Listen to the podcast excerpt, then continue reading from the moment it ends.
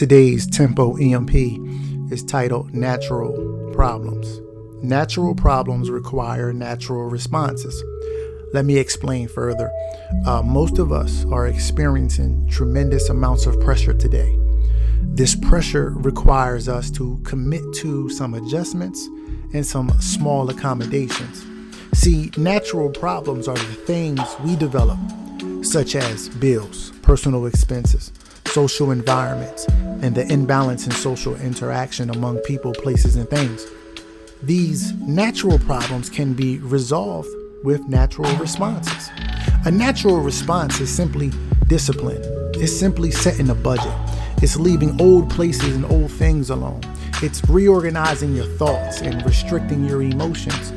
The Bible reminds us in 2 Timothy chapter 1, verse 7, "For God has not given us a spirit of fear, but of power and of love and of a sound mind." Let's examine the scripture for a moment. God has not given us a spirit of fear. We are designated a measure of boldness toward anything that oppresses us. The second part, but of power.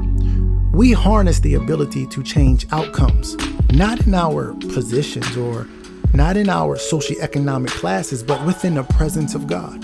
The next part, of love. This is the element that understands the magnitude of not having the spirit of fear and the ability in having power.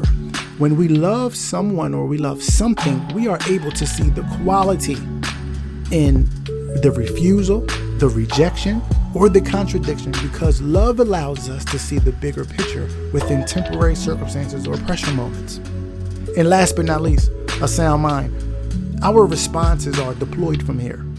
A sound mind is the nature of not having a spirit of fear, harnessing power, and understanding the magnitude of love. Remember, natural problems require natural responses.